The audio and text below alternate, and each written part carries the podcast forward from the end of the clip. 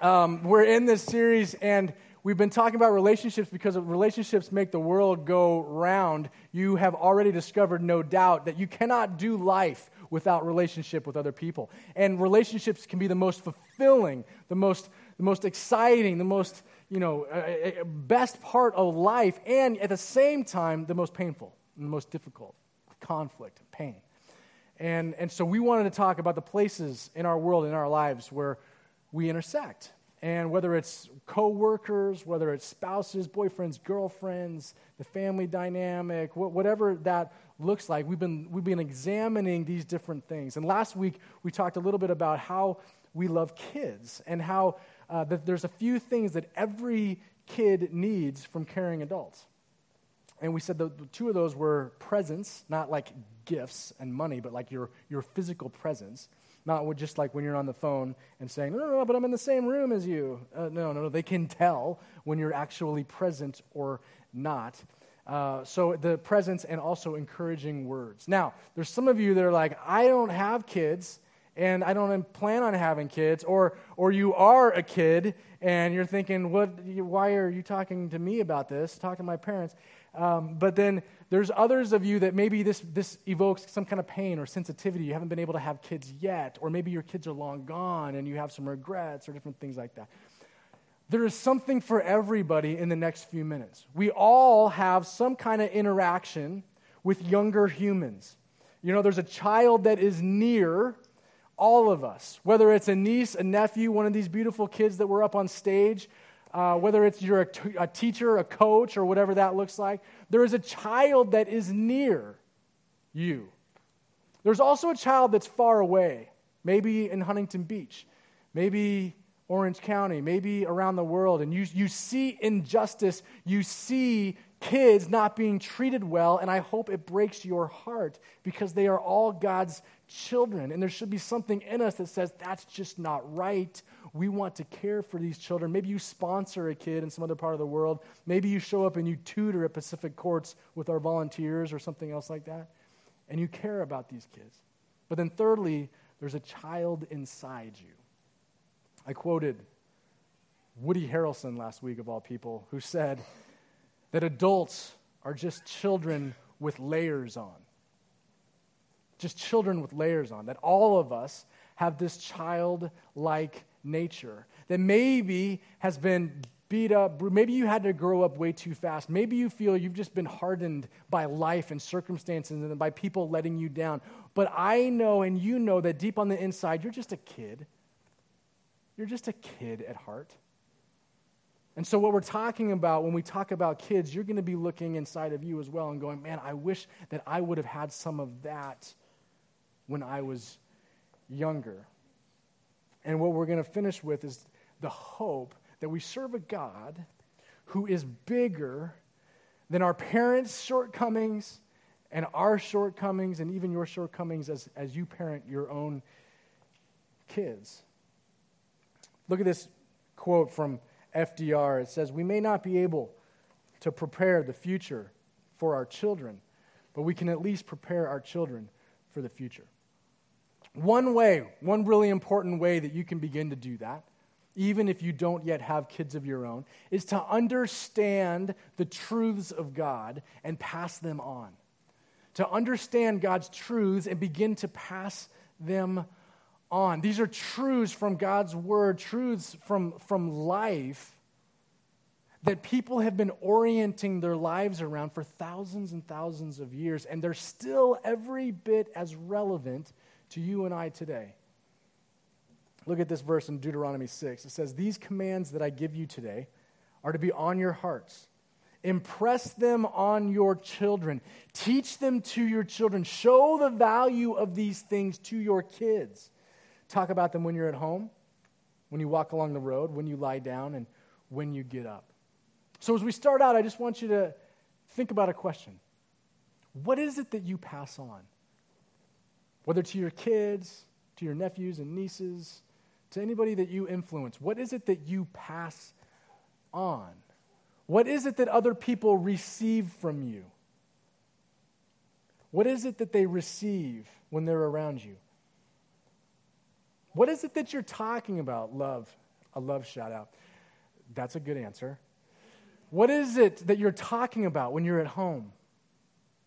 When you're when you're on the road, when you're walking, when you're going about life? What is it that, that is quick to come to your mouth? What, what are those things? And what are the ways that you weave the truths of God into your family? Now, if, if this is something and you're feeling like, ah, oh, I'm not, I'm disconnected from this, or I'm not very good at this, or I'm not where I want to be, it's okay. That's why we talk about it. The reality is that sometimes life is difficult and relationships are crazy, and kids are crazy, and we feel a little bit like a guy that I saw a video clip of, and I wanted to show you this clip. Watch this. It is good to be here. I uh, recently became a father. Thank you. Became a father for the fourth time. Never as much applause on that part no applause, right? Because after the third kid, people stop congratulating you. Then they just treat you like you're Amish. Four? Well, that's one way to live your life. Can you build us one of those wood fireplaces? Four kids. Bedtime is a crisis. That's why I'm here right now. It's too hard. They act like they've never been to sleep before. Bed? What's that? No, I don't want to do that. Then it becomes some hostage negotiation, but in reverse. Look, if you stay in there, I will give you whatever you want. I will meet your demands. What do you want, a helicopter to Cuba? Anything. Just stay in there always one awake. Like they're taking shifts. All right, I'll annoy them from midnight to two. Who wants three to six? Now let's lie down and practice kicking them in our sleep. Because my wife has instituted this open door policy where if one of our kids has a nightmare, they're welcome to come in our room and pee in our bed. Luckily, that only happens every night. You ever slept next to someone that's wet the bed? Delicious. You're asleep, right? So when you wake up, your first thought is, oh my God, I wet the bed. then your next thought is, eh, that's not that wet. I'll just scoot over a little bit. If I pretend to be asleep, maybe she'll deal with it. Oh, I didn't even notice. Uh, hey, while you're up, can you make me a sandwich? Thanks, honey. It is chaos at home. I feel like I'm living with a bunch of drunk people. Everyone's wetting the bed, screaming. It's Jersey Shore, folks. It's like Jersey Shore with a lot more sunscreen.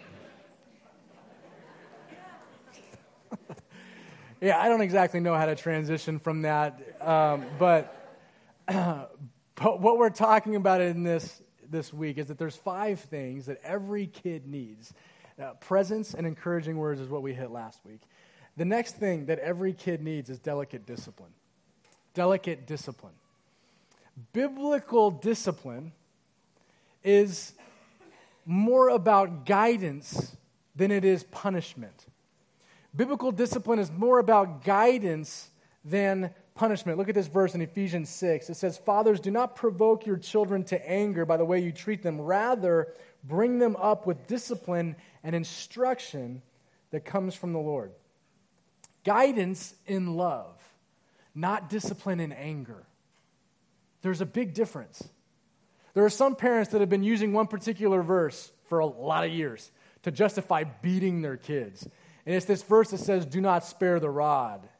And that excites some guys that are like, I won't spare the rod. This kid is going to get the rod. But what that literally means, when it talks about it in the Old Testament, the rod is related to shepherds. Shepherds had them.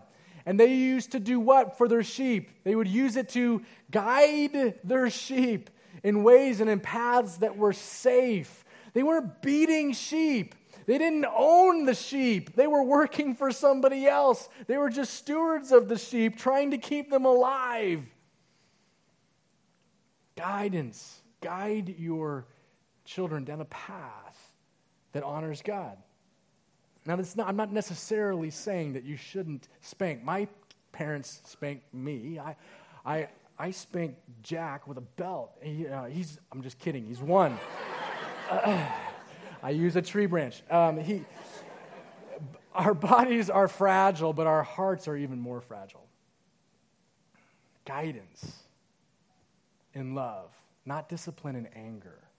Kids shouldn't fear you, they shouldn't cower when you're coming toward them. The Bible says that perfect love drives out fear.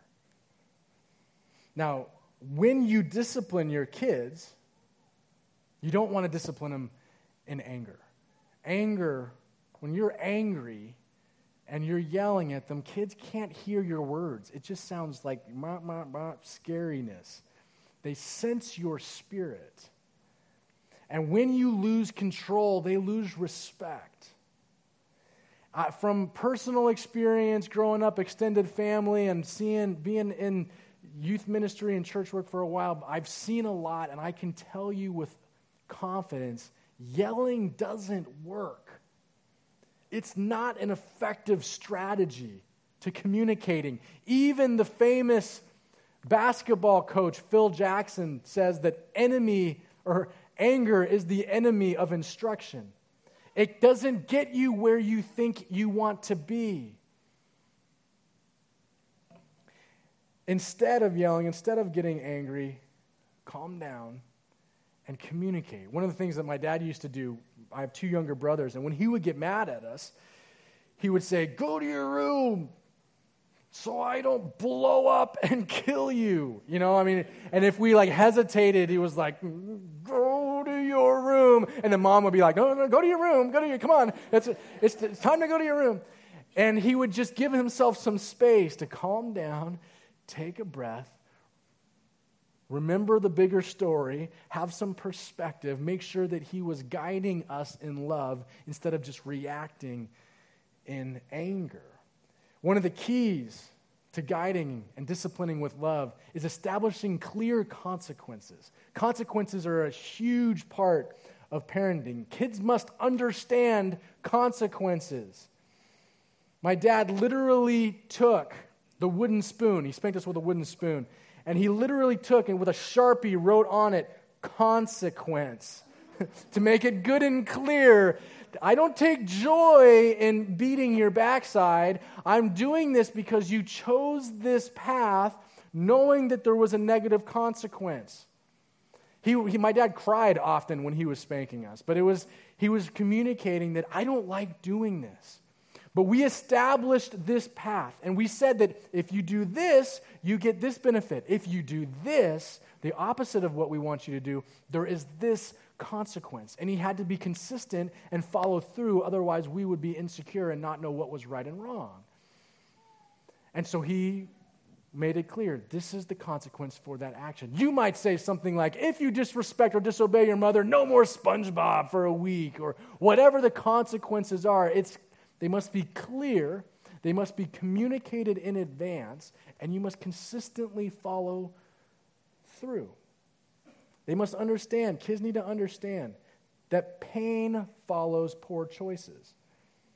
The kids that never learn that growing up just fall into more and more and more pain, and it's more severe and it's riskier the older that they get. Teach children young that pain follows poor choices. It doesn't have to be physical pain, it's just a consequence of whatever the situation calls for. There's some of you moms that are such great mothers, uh, and you make your kids lunch, or dad makes lunch, and then you take them to school, and the kid forgot his lunch by the door or in the car. And so, you thinking that you're being a wonderful mom, you pull off and you go and you take the lunch to the kid.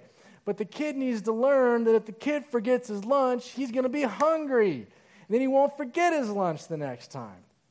I understand, though, that if your kid is in junior high or high school, showing up with the lunch might be the exact consequence that you want to instill in this child.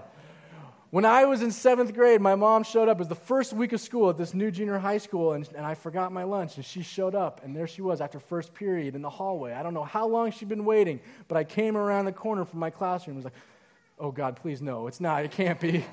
And so I was just, I kind of just saw her out of the corner of my eye, and I'm just with my friends, and I'm walking, I'm pretending, and then I just kind of steer off real quick to where mom is, and I'm just thinking, okay, okay, thanks, got it, got it, got it, got it, go. And right as she's about to turn and go, Carly comes around the corner, who's the hottest girl in school, and sees me taking my lunch from my mom. And I was mortified. But I never forgot my lunch again. Clear consequences communicated in advance. If you do this, this is going to be the byproduct. This is going to be the result. This is going to be what happens. When you are consistent with consequences, you actually build your kids' self esteem. They actually begin to learn that if I make good choices, good things happen. I have some control in life. If I make poor choices, bad things happen. I don't want the bad things, so I'm going to choose these, the good things, and I'm going to go down this path. Look at this verse in Proverbs 3. It says, My son, do not despise the Lord's discipline, and do not resent his rebuke, because the Lord disciplines those he loves, as a father the son he delights in. Yes, kids need discipline. We're doing them no favors when they grow up not learning the consequences of their decisions. But when you discipline a kid, ask yourself this question Is this coming from a place of love and guidance? Or is this coming from anger? Is this coming from love? Or is this coming from something else? Kids need your delicate discipline. Kids also need your patience. Philippians 1 6 says, I am certain that God, who began the good work within you, will continue his work until it is finally finished on the day when Christ Jesus returns. Some of you need to put that verse on your bathroom mirror or write it on a card and put it in your wallet because you are going through things in your life and circumstances, uh, maybe with your kids, and it doesn't feel like you are making any kind of a difference, you are making an impact. It doesn't feel like things are going in the right direction. And you need to remember that what God begins, He will carry, He will continue through until He comes again. So, these parents that stand up here with their children, does it mean that they're going to be perfect parents? No. Does it mean that their kids are going to make all the right decisions? No. But what they're saying is, God, this is your kid. We're going to do the very best we can, and we're going to trust and believe that what you're beginning now, you will carry to completion because you love this kid more than I do. This is your kid. I'm going to do the very best that I can to honor you and to do right by them. But I'm going to be patient because they're not always going to make the right decisions.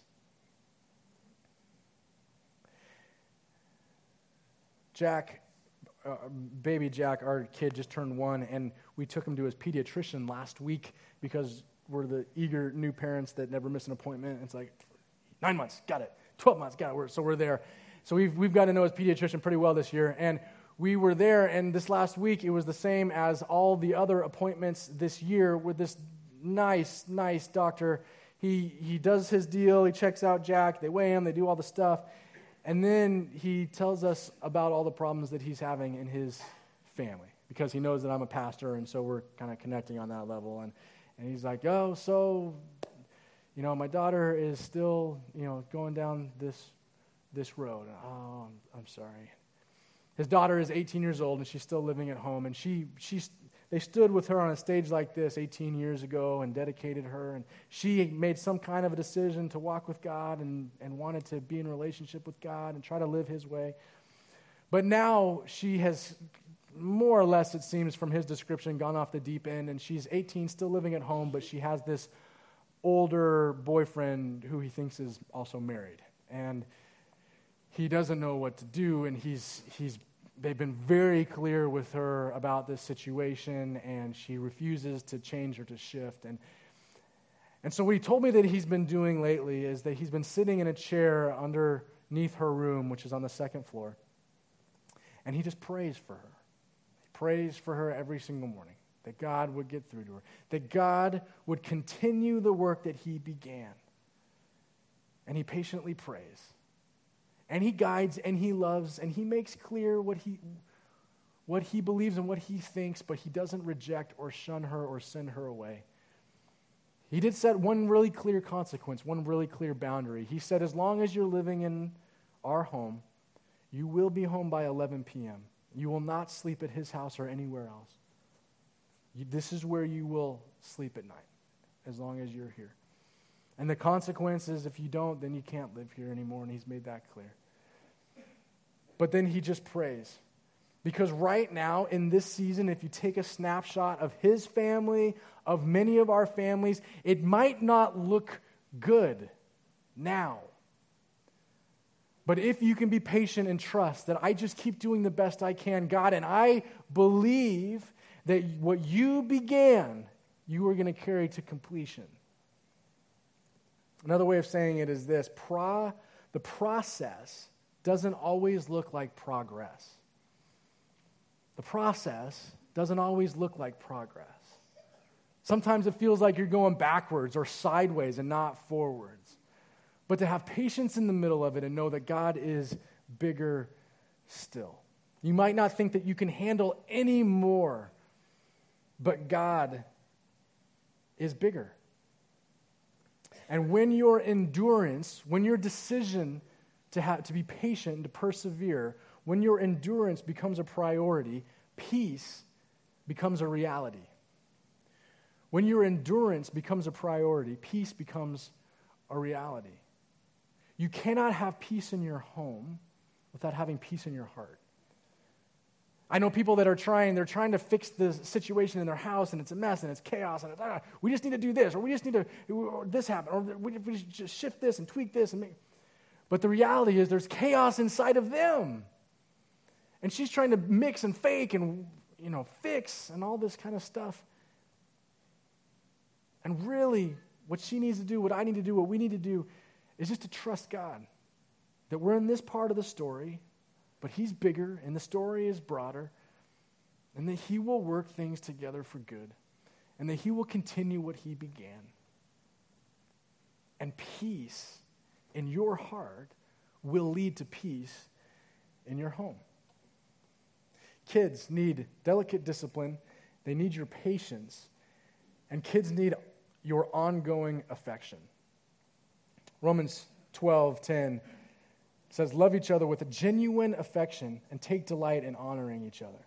Now, when Jack was born, we, it, it was this crazy time. And I remember the doctor taking Jack, like hosing him off or something like that, and, and then putting him on Hillary on his mom's chest because he needed immediate skin time, is the way they put it. And so there was like no one else could come in the room, nothing else happens. It's skin time mama and baby, boom, skin.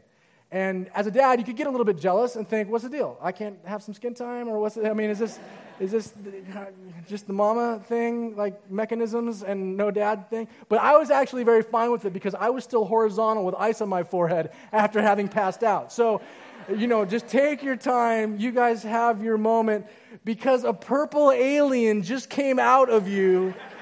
I've known you a long time and I've never seen that and uh, I'm not quite sure what to do with this. For guys, the, this affection thing is, it doesn't come as naturally. Women have like sonar. If like their child is crying some, anywhere in the world, it's like, what's wrong? You know, I mean, it just, you just know and you just show love and you're just affectionate. And It seems, at least to me, that it comes easier to you. But guys, in, in many cases, have a, have a more difficult time showing, showing affection. The first thing that my dad would say anytime that I got hurt or was crying would be, shake it off. shake that thing off. You got a game to play. Let's go. Get back up and do this thing. I remember uh, I was playing soccer and I stepped in a sprinkler hole and turned my ankle and I was in pain. And I was like, Dad, I don't think I can go anymore. And he's like, Shake it off. We need you. Let's go.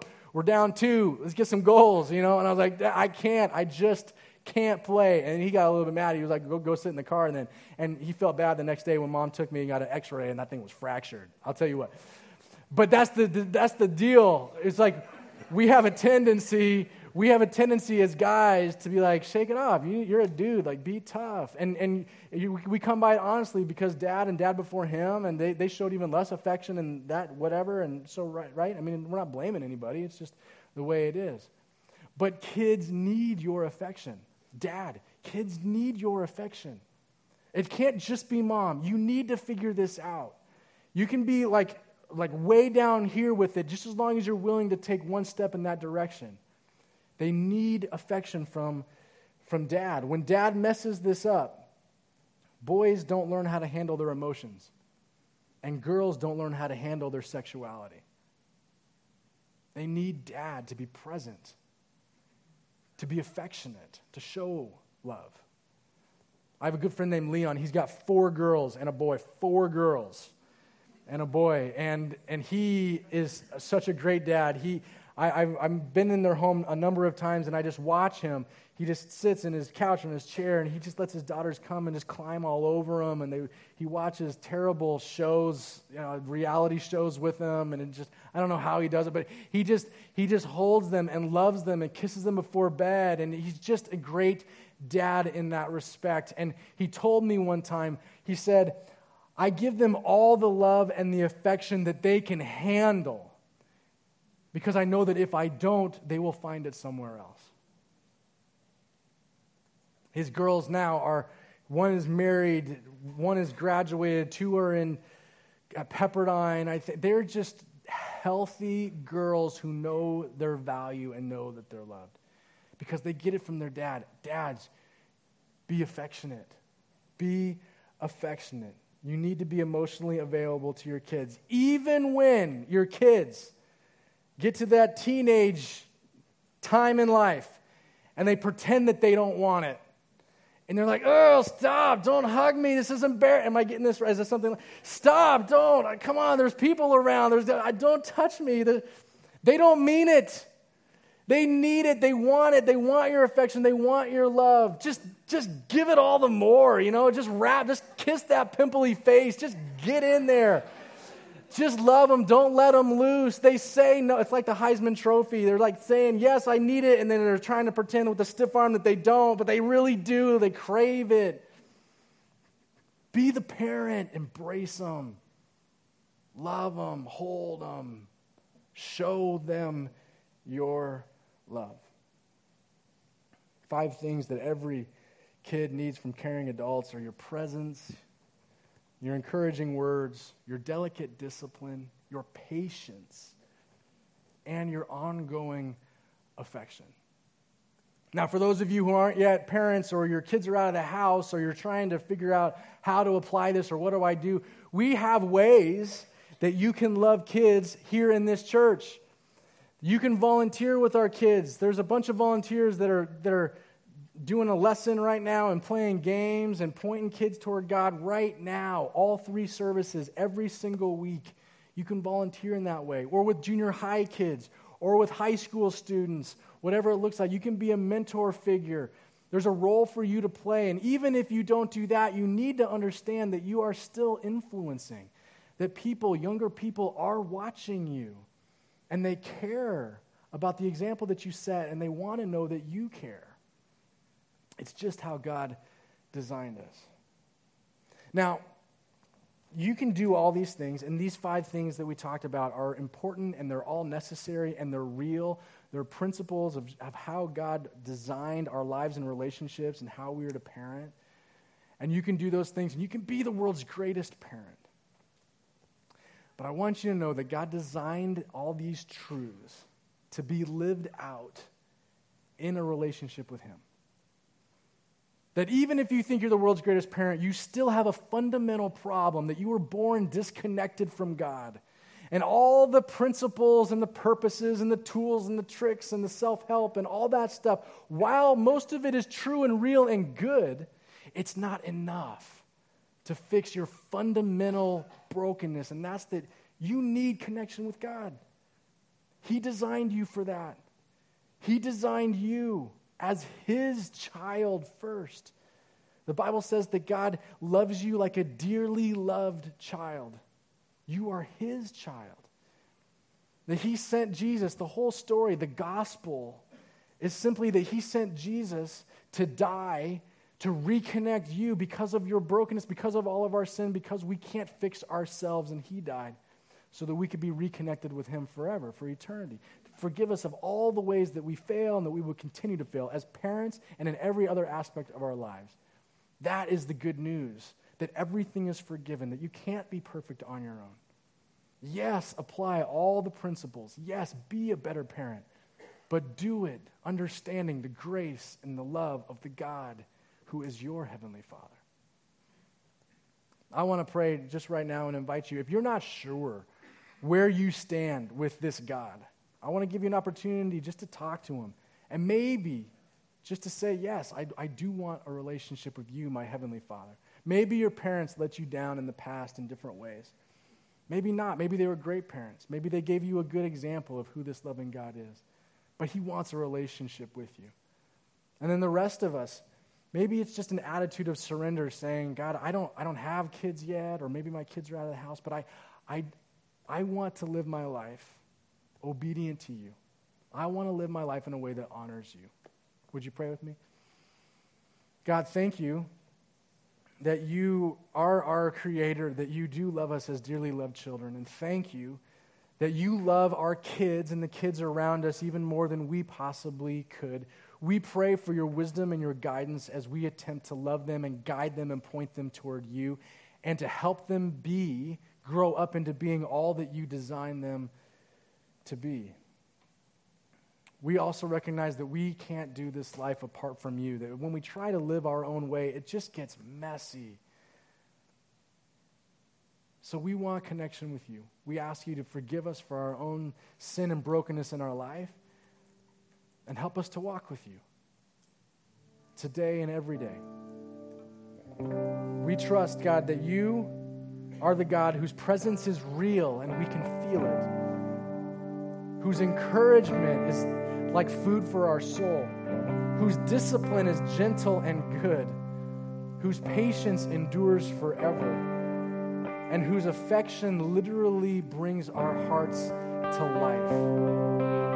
We are grateful for you, and we desire to live in relationship first and foremost with you. In Jesus' name.